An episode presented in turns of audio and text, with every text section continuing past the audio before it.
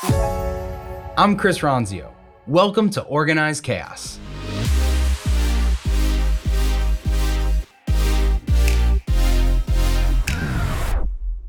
Our last highlight of the week is all about philanthropic giving and how baking these giving strategies into your business model can create a very unique alignment with your customers. This clip is from an amazing conversation with the CEO of 1% for the Planet, Kate Williams. Be sure to head back in the Organized Chaos catalog and catch the full chat with Chris and Kate in the episode titled Why Philanthropic Giving is a Business Advantage.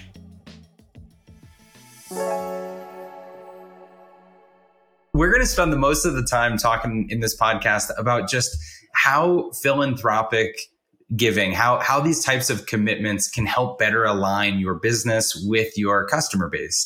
And it's something that i think uh, you know you see sometimes the the headlines pop up with you know certain b corporations or companies that have unique models that have kind of giving built in. But the way that you all approach this i think is a very accessible way to build giving into the the uh, any business model. So i guess the first thing i would say is how have you seen in your experience across your membership the philanthropic giving really just levels up the relationship with someone's customers? It's a really really great question because customers are, and the data supports this, lots of different data supports this. Customers are really interested in businesses that are using their business to drive change. And so, you know, businesses that are putting solar panels on their warehouses, that are cleaning up their supply chain, all of that is super important and kind of difficult to communicate sometimes. So what we have learned through our, you know, our work with our business members over the last 20 years is that one of the really powerful um, points of giving is that it's it's a great uh, bridge to com- communicate an environmental commitment to customers.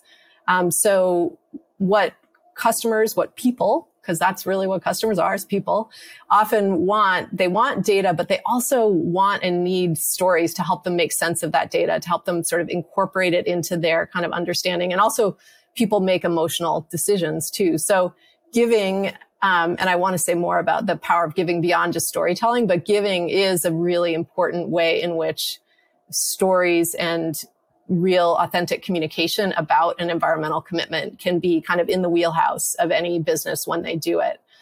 The other thing I do want to say about giving is it's, you know, it's not just a storytelling tool. It's a way that businesses can expand their scope of impact. And that's a, that's pretty fundamental to what we believe at 1% for the planet. So you know, businesses operate in an environment where they're um, sort of working within the market, which has a lot of space, but it's still, you know, bounded. They're working within the market to do what they do, to create their product or their service, to create, to generate a profit, to generate resources, to, you know, to, to do business.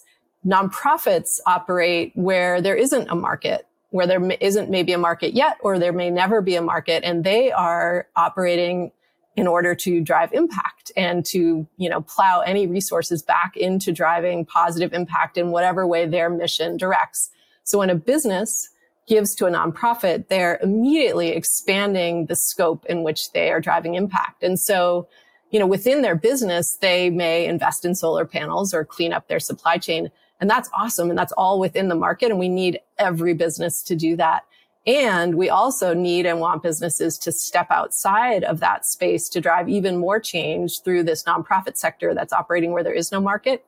And as an added bonus, they get the ability to really deepen their connection with customers because of the stories of that on the ground impact.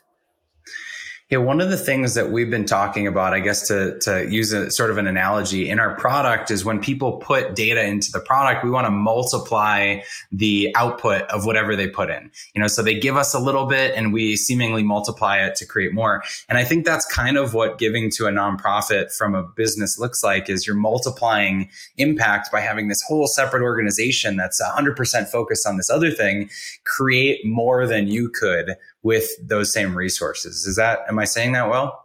Yeah, absolutely. And I would say, I would just add too that what you're doing too is again, you're taking those resources in the sphere in which you can generate them and saying, we're going to expand our impact by putting them into this other sphere, other sector. I was going to say the other thing too that we really believe when you think about it this way, you kind of shift how you think about philanthropy. So a lot of times people hear philanthropy and they think of like galas or like kind of traditional sometimes boring um, ways of approaching um, having some money left over at the end of the year and you know kind of making that decision game time based on what you have in the bank. What we're saying is no no no build it into your operating model build it into your strategy build it into your brand and and then really think of it differently as not just a nice to have at the end of the year but as something that's core to how you deliver a good product, good service, relate to your customers, build your whole strategy. And then it becomes, you can then talk about it like, okay, you pay your rent, you pay your employees, and you wouldn't think of not doing those things. You couldn't run a business if you didn't. And you pay for the impact that you are having and you pay for creating a thriving future so that businesses and communities can continue to thrive. So it, it becomes, it moves into the center of the operations of the business. Just part of the DNA, part of what we do.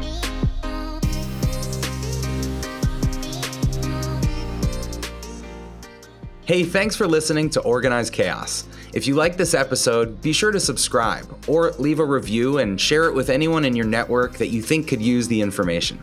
If you want to connect with me, you can find me on social at Chris Ronzio on all platforms, and you can find Trainual at Trainual, just like a training manual. We'll see you next time.